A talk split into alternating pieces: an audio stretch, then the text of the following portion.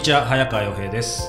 石平恋と仕事と社会の Q&A、えー今日もよろしくお願いします、はい、よろしくお願いします。さあ、えー今日は3月1日配信おお、春が近づいてきます早いですね。暖かいでしょう。まだちょっと寒いかな、うん。さあ、えー今日ですねイラさんあんまり自分の本 PR したがらないんですが、えーここ目の前にですね、えー不死鳥少年これ例のあれですよね。毎日新聞で連載していたもの。これがついに出たということですけど、うん。やっぱ結構分厚い。そうですね、やっぱり10ヶ月ぐらい連載してるんで、はい。もう500ページ近くあるのかな。これでも楽しみにしてましたけど内容はもちろんですけどねこの想定、はいはい。ずっとあの、えー、とど忘れしちゃいましたけど望月峰隆さんですね、漫画家の。はい。うん。今回も書いてくれてですけど、うん。これ連載ものを本にするときって多少過失修正ってやっぱあるんですか？まあ、ちょこちょこありますけどね。はいただ、僕の場合はあんまり大幅に治るってことはないですね。でただ、足りないシーンが1個あったんで書き足してるのと、あとは細かなあの細部の直しですかね、文章表現上のっていう。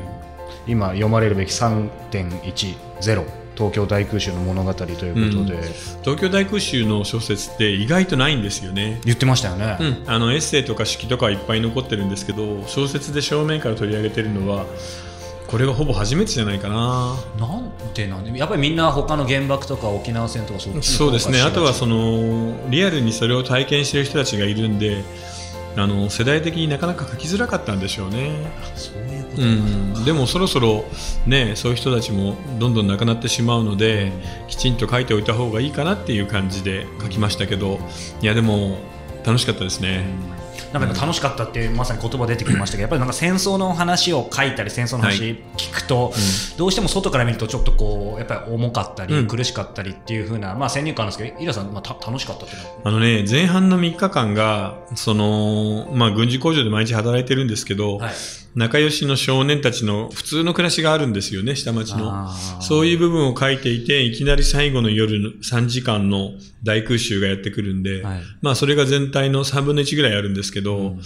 あの、その対比を描いている感じっていうのはなかなかやっぱ盛り上がりますよね。そうですよね、本当その細かい描写も含めてですけど、うん。うん。なんかね、連載で読むのもよかった。こうやって一冊でまとめて読うむっていうのも、ん、でも本当にあの、あんまりあれですよね、時間になるときに読まないとしんどいかも。うん。あの、夜ベッドに持って入ると朝になるみたいなパターンになってしまいますから、そうですね。まあ、まあ、イラさんね、たくさんのそういう意味では、まあももちろん小説なんでフィクションはい。を書いてきましたけど、これ書いててどういう感じですかまあフィクションはフィクションですけども、限りなくノンフィクションでもやっぱりこれ、は、あなんていうのかな、あの、時代にちゃんと残したいなっていう感じはしましたね。う。ん。あの、読んだ人は多分東京大空襲がどういうものであるかっていうのは一生忘れないでしょうし、できればそれこそ長編アニメーションにして3月とか夏とかに毎年オンエアされるようになるといいなと思いますね。まあそれぐらいのポテンシャルはもう十分あるので、ホタルの墓がね、もちろん素晴らしい本なんですけど、あれは空襲のシーンがちょっとやっぱり少ないので、うん。まあ本当の大空襲がどういう空気感だったのか、どういう世界だったのかっていうのはこれはよくわかると思います。不死鳥少年、アンディ・タケシの東京大空襲、はい。毎日新聞出版からぜひ皆さん手に取ってみてください。はいさあ、えーそんなイラさんが、こうね、今日もまあ恋愛の相談等々来てますけど、えー これ始まる前ですけど、この幅の広さは何なんですかね、イラさんの。いや、多分、好奇心のあることをただやりたいだけなんですよね。みんなそれぞれ自分の商売でこれを、これをやると、読者に受けるっていうのが分かるとずっとそれをやるんですけど、でもそういうのがなんかちょっと退屈で嫌だなっていうのがあるわけですそういう意味ね。では昔からな、なんていうの、誤解を恐れずに言えばこだわりがない。うん、自分がその時に面白い、これは素晴らしいと思うことを淡々と小説にできればいいなっていうだけで、これが得意だからそれだけやるっていうのはちょっと、どうなんでしょうねっていう。なるうんはい。さあ、えー今日はですね、こんな質問をいただいています。3月最初の質問です。24歳の女性からです。はい。えーこんにちは。いつも楽しくポッドキャストを、えー聞いております。長年付き合っている彼氏がいるのに別の人に恋をしてしまいました。彼氏に全く不満はなく、今でも毎日連絡を取り合うほど仲良しで、お互い愛し合っていることも分かっており、今後も結婚を前提に付き合い続けていくつもりです。大好きな人がいるのにもかかわらず別の人に恋をしてしまった。そのことが自分の身に起こってしまったことに戸惑いを隠せないでいます。新しい人と一緒にいる、えー時間や連絡を取る時間がとても楽しい一方で罪悪感もあります、新しい人とは何とか理性的に友達としての関係を続けていきたいと思いますが、えー愛しい人がいる傍ら、えー新たな恋をしてしまうことまたその折り合いのつけ方についてイラさんはどう思われますか？えー。恋はロジックではないことも魅力的な人に惹かれてしまうのは、えー道理であることも理解はしていますがぜひアドバイスをお願いします。ですね。なんか似た、えー感想も、ごめんなさい、似た質問も来ているので、えーうんちょっと一緒に紹介しますね。はい今度は36歳の男性から、はいえー石田さんは結婚してから好きな人ができましたか？私は結婚して8年です。昨年身近に好きな人ができました。うんただ向こうに気持ちがなかったので片思いで終わりました。今好きな人ができた場合、どういう気持ちで生きていけばよいでしょうか？やっぱあるんですね、皆さいや、これはみんなあると思いますよ。これ、ね、それこそ恋愛小説の永遠のテーマだし、その結婚しても好きな人ができるっていうのはしょうがないんじゃないですかん。うね。ん。うん、ただ、24歳だからね、この、彼女の場合は。で、結婚もしてないし、まあ、それはそれで新しく好きな人ができた、恋が始まったっていうのは仕方ないし、いいことなんだと思うんですけどね。この彼女は当然結婚してないし、彼氏はいるけど、その、うんえー好きな人も結婚してないのかな？それはちょっとわかんないですね、この文章だと。うんうん。どうでしょうね。新しい人とは、なんとか理性的にな関係を続けていきたい。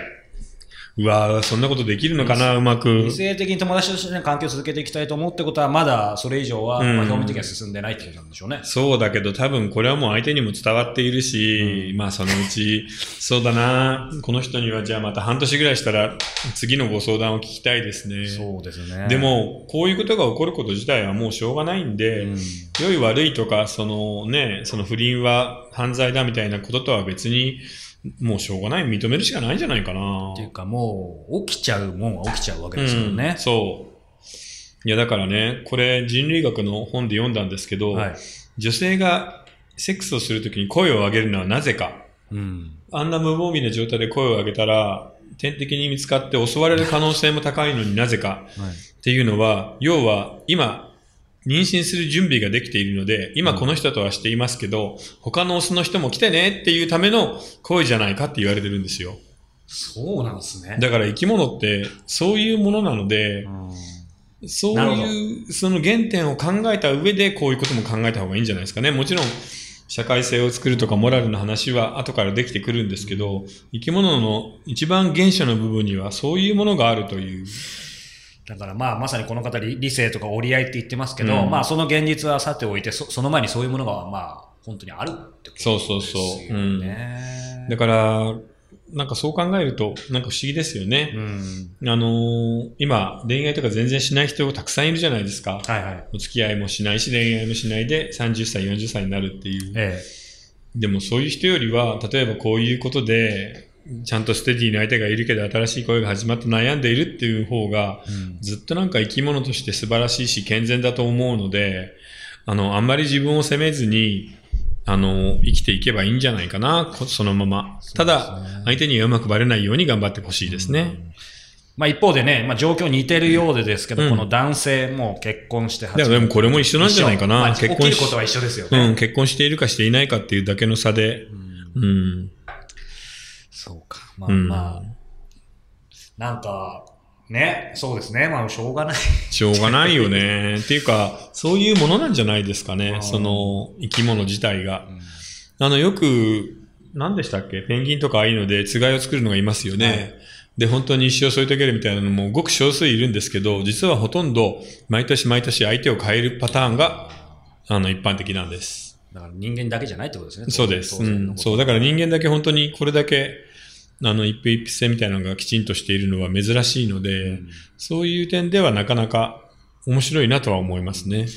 でもまあまあ、誰しもがってことでは今話ありましたけど、なんかこう、なんだろう、前もイラさんに言ったかもしれないですけど、なんか個人的にこう周りというか、ああんまり周りというとプライバシーになりますけど、なんか昔とか振り返ってもなんか、え、この人に限ってみたいな人がなんかできちゃった結婚だったり、そういうのはありますよね。限ってとかうん。思ってたんですけど、うん。まあ、だからその人が持っている繁殖とか生き物としてのポテンシャルみたいなのはちょっとわかんないですよね。真面目だとか、そうね。うん、おとなしいとかおしとやかみたいなのでは全然測れないので。じゃあまあいずれにしても、そうですね、この方々またちょっと半年ぐらい経ったら、だから罪悪感もありつつ、その新しい恋もあるっていう、その状態、今の状態で、ごく自然で、なんか生き物としてナチュラルだよっていうふうに僕は思うんですけどね。はい。さあ、えーこの番組では皆様からのご質問、ご感想を募集しております。えーまた、えー岩さんとつながれる、えーサロン、えー世界フィクションでできているの会も募集していますので、えー詳しくは、えー石平公式サイトをご覧ください。はい。えー皆さん今日もどうもありがとうございはい、ました。ありがとうございました。